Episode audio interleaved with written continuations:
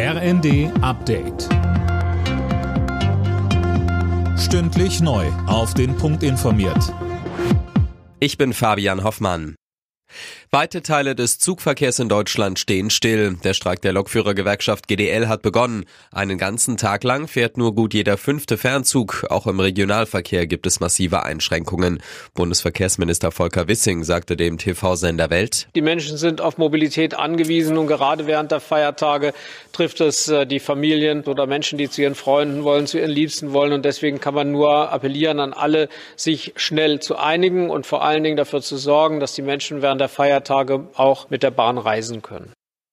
Zumindest für dieses Jahr soll es aber der letzte Streik sein, so die GDL. Der Haushalt für 2024 wird wohl nicht mehr in diesem Jahr verabschiedet und das brockt der angeschlagenen Ampel noch mehr Kritik ein. Die Union spricht von einer Regierungskrise. Von allen Seiten kommen Forderungen nach einer schnellen Einigung.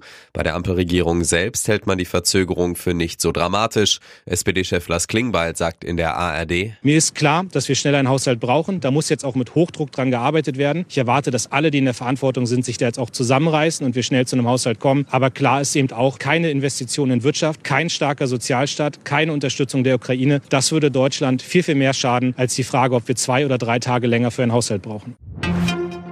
Die Tarifverhandlungen für die Beschäftigten im öffentlichen Dienst der Länder gehen weiter. Am Abend hat es in der dritten und letzten Runde noch keine Einigung gegeben. Die Gespräche sollen heute fortgesetzt werden. Die Gewerkschaft Verdi und der Deutsche Beamtenbund fordern 10,5 Prozent mehr Geld, monatlich jedoch mindestens 500 Euro mehr.